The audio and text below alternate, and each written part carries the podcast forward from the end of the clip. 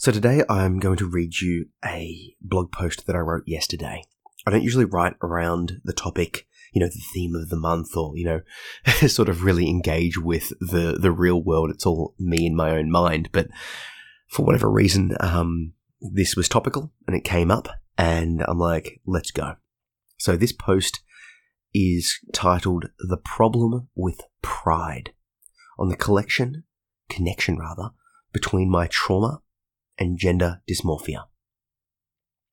Now, since posting this, I've I posted it like I said yesterday, and I've had maybe five, six, ten people reach out and be like, "Wow, like this is resonating."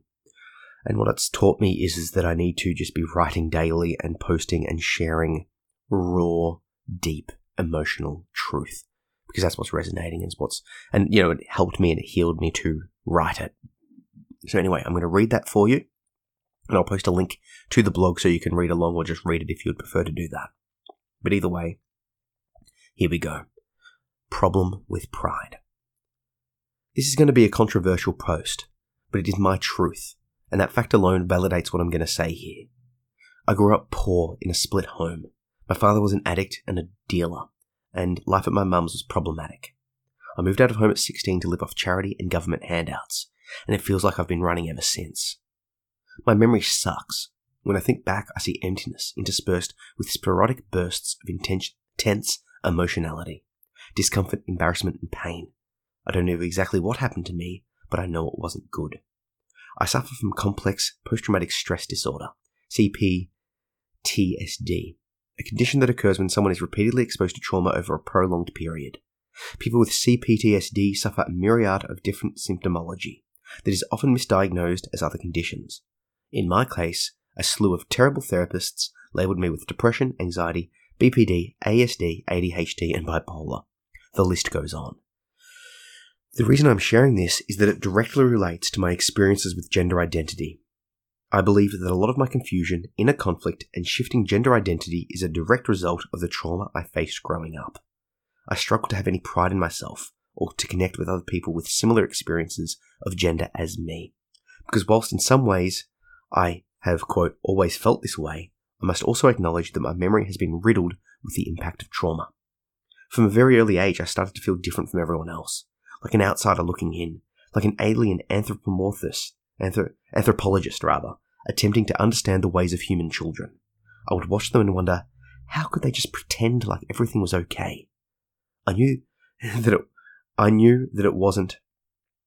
Um, knew that the world was dangerous and that there were real things to fear lurking close by.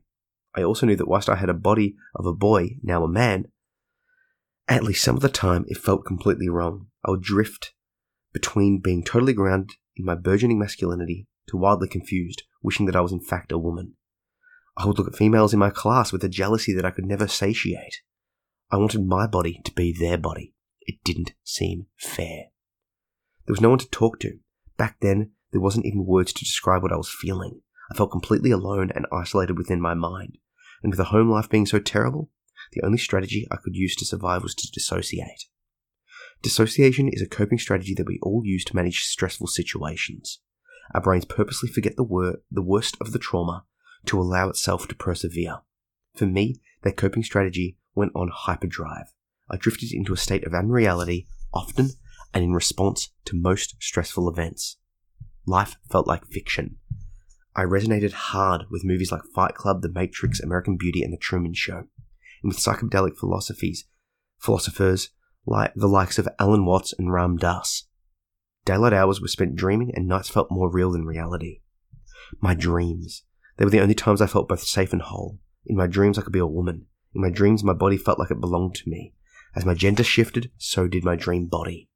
In my waking life, I would often self harm just to feel connected to my body, or I'd force myself to vomit in an impossible attempt to transform myself into something that I could never become.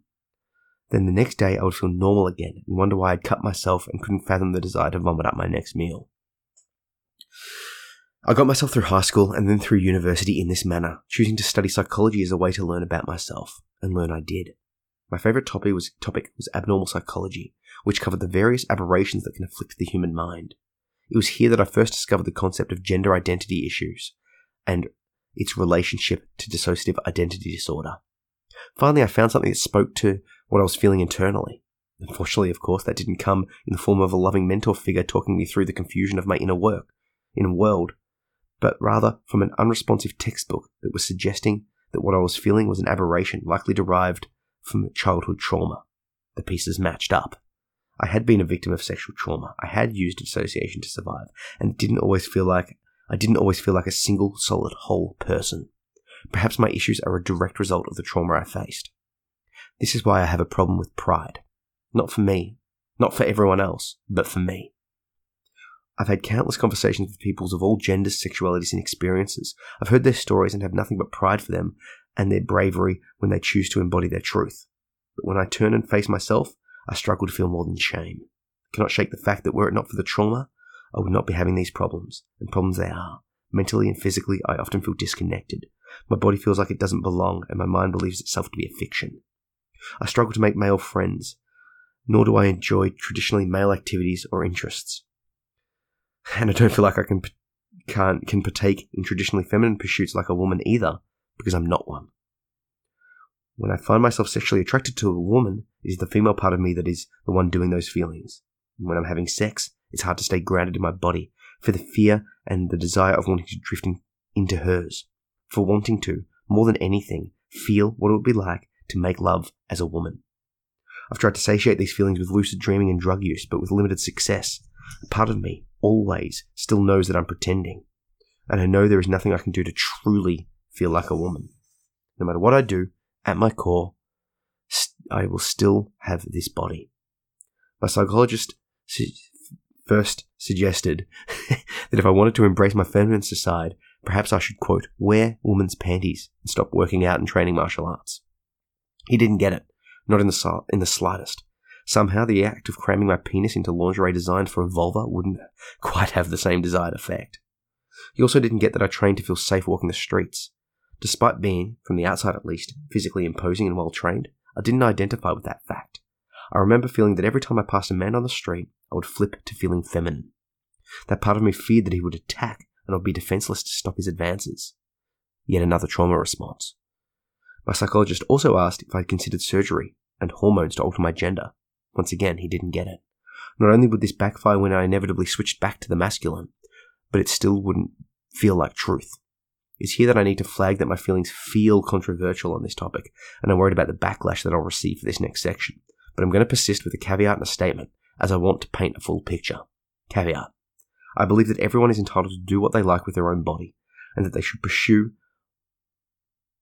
whatever course of action needed to best fit within the world. I do not judge people for believing differently to me, nor will I suggest that they change their course of action. Statement. These are my feelings. It is what my brain screams at me when I contemplate gender reassignment surgery. I cannot help having these feelings. They are my truth. Here we go. I don't think that I would feel any more like a woman if I got the surgery and started taking hormone replacements than I do now. What I feel inside, the female part of me, were she to be real and expressed in the world, would not need surgeries or pills to be female. Her body would have always been that way, and I would be content with it. Of course, this is this is without I say this without having gone through the surgery nor taken the hormones, and of course I'm currently on medication to treat crippling anxiety, and I'm not happy about that fact either. The point is, my feelings of gender fluidity are inexor- inexorably tied to my trauma, and it's very hard to feel anything positive about that fact. Nor does it encourage me to reach out to others about my feelings or experiences. I don't know how you'll take my above statement. I fear that I will have just alienated myself from the very group that has any chance of understanding me for who I am. and what I am, confusion and all. I fear that the internet mob will come and tell me that my experiences of gender are invalid, or that my belief that there is a connection between trauma and it is incorrect. I fear that by saying that I feel that it could be that way for me, that the mob will assume that I'm saying that their issues with gender identity is also caused by trauma. For the record, I'm not saying that at all. I'm also aware that the problem with the very language I'm using to express myself here, by calling it an quote issue, I may be triggering people.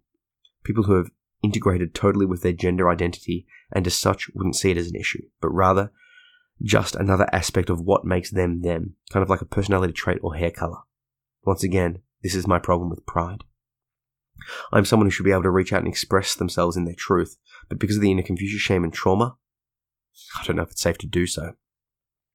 Now that gender identity is becoming widely recognized and acknowledged, there are words to describe what I'm feeling. I've begun to replace the textbook with real, lived examples of others, and I'm starting to heal. I found a therapist who is helping, and I'm implementing self care routines and other things to come to terms with my own unique truth and understanding of myself and my place in this world. Despite my fears, I've written this piece and I'm sharing it. All of all of this is positive and perhaps it's a sign of a growing integration with the different parts of myself. That said, I still don't feel quite right. So please, if you resonate with anything I've said here, comment or message me. I need to know that I'm not so alone. Whew. And that's the piece. So, coming out of that a bit, like I said, you can click and I'll, I'll put the, the, the text blog um, in the show notes so you can read along.